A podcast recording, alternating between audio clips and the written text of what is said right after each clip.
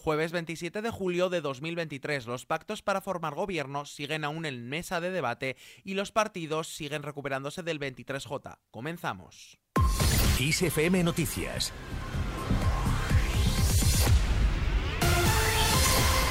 Ayuso sentencia que Sánchez ya lo tiene todo pactado con los enemigos de España. La presidenta de la Comunidad de Madrid, Isabel Díaz Ayuso, se refería este miércoles al candidato socialista a las elecciones generales, Pedro Sánchez, y a sus posibles pactos para ser investido. Es mi deber alertar de que Pedro Sánchez va a aprovechar estos días de agosto, con España de vacaciones, para asegurarse el poder a toda costa y cerrar sus pactos a espaldas de los españoles. Que nuevamente está mintiendo a la nación, puesto que ya tiene un pacto con Puigdemont. Con los resultados en la mano, una gran parte de los populares aún esperan que Feijóo se presente a la investidura, José Sánchez. El Partido Popular espera que su líder, Alberto Núñez Feijóo, se presente a la investidura, aunque resulte fallida por su falta de apoyos. El presidente del Partido Popular en Andalucía, Juanma Moreno, sentencia que es la obligación de Feijóo presentarse por ser uno de los favoritos de los españoles. Con respecto a la posible repetición de las elecciones, el presidente del CIS, José Félix Tezanos, lo tiene claro. Yo creo que la, repetición sería un desastre. que además las repeticiones siempre las pagan, el, ciudadano tiene una inteligencia para esto muy grande, la pagan los partidos que son responsables de ellas. En las últimas elecciones hubo dos partidos fue Podemos y Ciudadanos. Ciudadanos prácticamente desapareció y Podemos quedó muy mermado, porque se desvió como responsables. El que se ve como responsables de eso, la paga. Más cosas. Felipe VI viaja a Palma para su estancia veraniega. El rey dará comienzo a sus vacaciones en el Palacio de Marivent y compaginará sus vacaciones con diversos actos oficiales, como las audiencias con las nuevas autoridades de Baleares que tendrán lugar durante el día de hoy, jueves.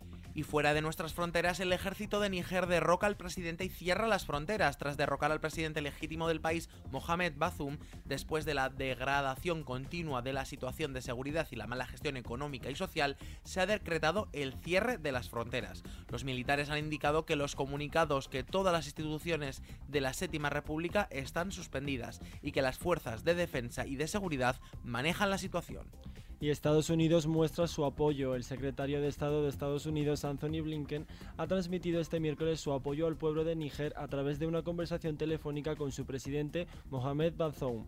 Blinken reitera el apoyo al pueblo de Níger y condena el intento de golpe de Estado. Y seguimos en Estados Unidos, donde los legisladores urgen a Biden a dar permisos a inmigrantes. Los legisladores del Partido Demócrata de Estados Unidos han urgido al presidente estadounidense Joe Biden a otorgar más permisos de trabajo a migrantes indocumentados.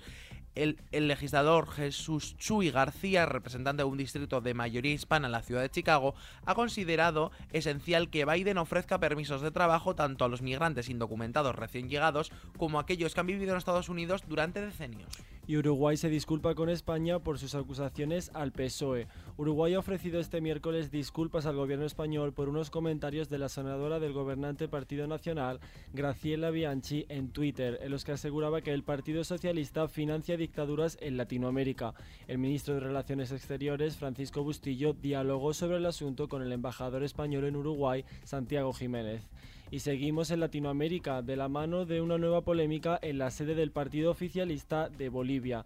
La sede del Congreso Gubernamental Movimiento al Socialismo ha generado de nuevo polémica entre las filas del partido debido al lugar de celebración. Los seguidores afines al presidente piden que se celebre en la ciudad de El Alto, en lugar de en el, trópico, en el trópico de Cochabamba, bastión del exmandatario Evo Morales. Y ahora damos un repaso al mapa del tiempo para la jornada de hoy. El paso rápido de una dana del Atlántico sobre el noreste peninsular dejará inestabilidad en el interior de la mitad norte y este. Las temperaturas, sin embargo, ascenderán en el norte y en varias zonas del sur. Los valores estarán en torno a los 34 grados en los valles del Tajo, Guadiana y Guadalquivir y los 36 grados en el Valle del Ebro. Y terminamos despidiendo a Sinead O'Connor.